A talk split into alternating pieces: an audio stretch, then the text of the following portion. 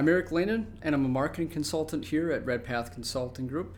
Last week, we did our Redcast on an interview with Donald Trump and Bernie Sanders, where they competed on different aspects of Salesforce and seeing which one would help their Salesforce org the best. That was an interesting one. So, if you want to go ahead and watch or listen to those two uh, podcasts we did, we have it on iTunes and Stitcher or on YouTube. So this week I want to talk about five campaign ideas that you can kick off for this quarter. So 27 or 2016 is coming to a close in the next three months, and uh, as Redpath is starting to close out our marketing campaigns and close out our pipeline, we're thinking of new ways internally of how we can start to drum up some last minute business for the year. So I want to share some of the ideas that we're thinking about internally and some of the things that we've been working on for some of our clients. So the first idea that I want to talk about is reaching out to prospects that you haven't reached out to in a long time. So you may have uh, a report um, of all of the prospects that have slightly decayed a little bit, and now it's time to reach out to them again, uh, not only to stay top of mind, but to do a little uh, cleaning. So, actually, one of the things we did earlier this year was a spring cleaning exercise where we identified all of the leads that we've had uh, marketed to in the past um, obviously, taking out the ones that were obviously bad, uh, no longer there, bounce stuff. So we got rid of that. We didn't want it anymore. Um, so it was a big kind of cleaning exercise to push some things through the pipeline and also clean it up. So if the nothing was engaging, we would just remove it outright and just respectfully uh, exclude them from marketing. So what we did is we divided up our prospects into three different groups. One was the higher priority group where we divide them up based on some certain attributes that we felt were uh, more desirable. Um, and then we had a medium group, which were more of a nice to have. Uh, they had some attributes in there, but they weren't quite, quite uh, right a, a, high priority prospect.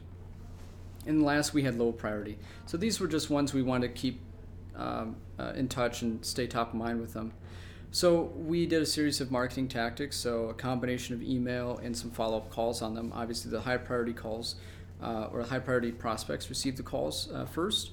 Uh, so we tracked it all in a, in a, Salesforce campaign, tracking where all the statuses were on each, each of those prospects. So when it was all said and done, we wiped everything out that we just weren't drumming up any engagement with, so we didn't want to just overmarket them uh, and beat the dead horse. So that's one idea. You can use this idea across a few other ideas too of trying to find any prospects you haven't reached out to in over a year. This is a good group to go after, uh, sending out a message saying, hey, this is what's new with their organization. Um, here's why you should talk to us. Uh, invite them to an event, give them a reason, uh, and always make sure that you're answering the why in your messages. So the second idea is go it's a little bit on account-based marketing. So this is identifying 25, 50, 100 accounts that you feel would be a core part of your customers. You really want their business, and using some certain attributes that you've been able to identify, um, use as making people or making accounts more desirable. So, using things like obviously industry, annual revenue, but also things that pertain to your business. So, whether or not they have a use case, or whether or not they're fit, or knowing if they have a budget. So, in your case, you may be able to identify which accounts may have a likelihood that they have a budget. So, looking at those different attributes. Um, and this is where this is a great strategy for bringing sales into this process. So, working with your sales team in a tag team effort where you're not only sending out marketing messages, but sales is also following up on immediate engagements or doing some calls to follow up on those engagements um, or just um, on everyone that you've reached out to. So on average, it takes about eight to nine touches to really get to that right person with that organization. So the three strikes and you're out strategy isn't always the best. So putting together a plan with each account of how many touches you're going to make uh, and how many of those are from marketing, how many are from sales, is a good plan to do that. And we actually do something like that internally with our Pardot is creating a whole engagement so that we're creating CRM tasks within Pardot to tell our sales reps, hey, now it's time to follow up after marketing has done a couple of touches. Now it's sales turn.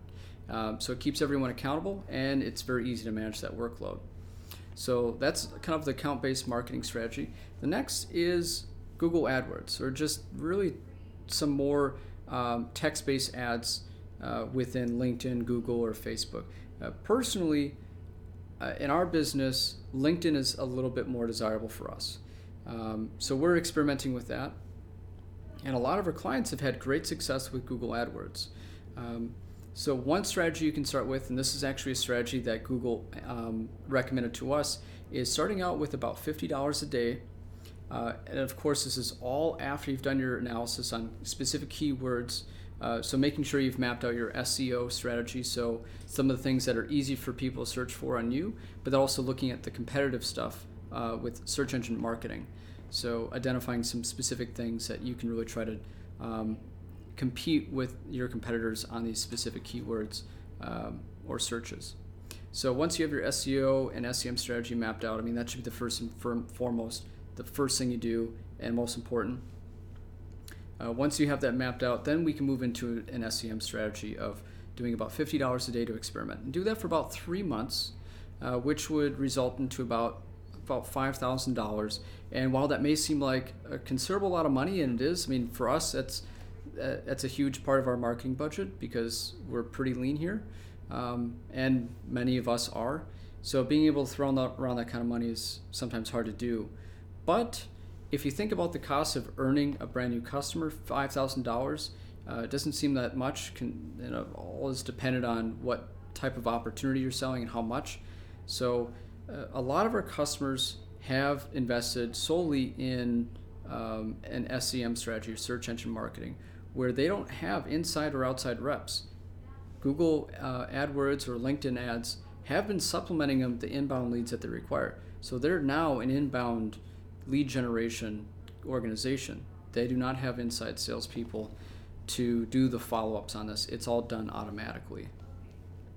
So, another idea for you to explore for Q4 of this year. Another is creating opt in strategies on your website. So, I know what you're thinking when you go to a website and you get that stupid little pop up that annoys the hell out of you. It grays out the screen. It's like, oh, you can't click away for five seconds. It's basically an ad, and you're like, I don't want to look at this form. But look at it in a more positive way. And I, I don't want you guys to think that this is a negative strategy. A lot of our customers have implemented this, and they've had significant increases in the number of opt ins that they've had. And it's making it just simple. Um, and making it personal and making it so that if they do uh, exit out of it, it's not going to bother them every time they come back to the homepage. So, one way you can do this is incorporating some of your content marketing strategies on certain pages of your site. If a prospect comes to uh, a certain page that is getting down that funnel on really trying to learn who you are, um, and that's where that pop up or some type of form will be more top of mind uh, above the fold so that, yep, this is really trying to drive that conversion uh, and turning that person into an actual prospect. So, in some regard, there's a competition between lead generation and branding. And this is a struggle that we have internally of okay, are we focusing on lead generation or we focus on branding? Branding being the validation and uh, showing that we're a legitimate company and we can help them and here's references versus lead generation is really pushing them to convert to fill out a form and pick up the phone and trying to drive action well it's a chicken and an egg and, and neither can exist without the other. So that's why you need to have a balance of both. So making it so that it's not invasive making it so that if they um, no longer want to see that pop-up or that form making it so that it's out of view uh, you don't want to annoy them. So a lot of plugins with uh, content management platforms like WordPress and other platforms can allow you to import these really cool tools for free, um, and you can customize a lot of that. Um, so when it does pop up, it rem- remembers that you've exited out and won't show it again. Uh, but making them strategically deployed on your website is also important. So incorporating some of your content marketing strategies in this is also very important. Of kind of the what, so what, why should I fill out this form? It's a give and a get. Uh, so if they're subscribing to a newsletter, that's not really appealing. It needs to be more of, hey, this month we're giving away an iPad for everyone uh, uh, to five people this month uh, who fills out this form. I mean, that's more enticing, but then make it more you're learning something too. Is here's some valuable insights that only our organization was able to provide. Uh, the last thing I want to talk about is direct mail. It's not dead when I first started my career in marketing, I thought digital was the only way, and print and uh, direct mail was a dying um, uh, tactic. And it has shrunk a lot, but it's still there, and you're still going to need it. The difference, though, is you're tying in your direct mail into more of a personal touch. So, one of the things that we've started to do is with all of our uh, individual touches, we incorporate some personalized direct mail piece. And we don't want to send this out to everyone because handwriting a little note, it's exhausting, and you, you want to make it personal. You don't want to just have a stamp of a, a personalized note every time and just, oh, I really want to do business with you. It's more of learning about their organization really understanding what is it that their organization does and how can you help them. And that's really the core of it. And by putting something tangible in their hands, it's much more meaningful. Because I think as we've evolved as marketers and we put so much emphasis on the digital side, we've removed the human element from it. And I think we need to revisit that. So I'm not saying blast out thousands of letters and, and really scaling it. It's the direct mail piece needs to be personalized. And that's really where it started. That was the, I mean, back then, that was the only real way of communication other than the telephone. But we still need to be human. And I think that's a common element that a lot of marketers miss. But you need to plan it a little bit more tactfully. So learn about that organization, learn how you can personalize that message to them, and really answer the question why should I call you? Why is your company worth talking to or exploring as a, as a solution for us or whatever it is that, that you're selling? So, bringing back that personalization is, is an important part of the success for your marketing. Uh, and we're starting to see that too because it's another way to get people to think about RedPath. And that's the same thing of our clients. And what we recommend is it's a marketing mix, and you need to make sure that it's healthy. So that's five ideas that you can work on for this quarter and close out 2016 strong. If you got any more questions or if you uh, want to know some more ideas, feel free to reach out to me. Uh, Eric Lanin uh, is my Twitter handle, or reach out to us at Redpath Group. Thanks.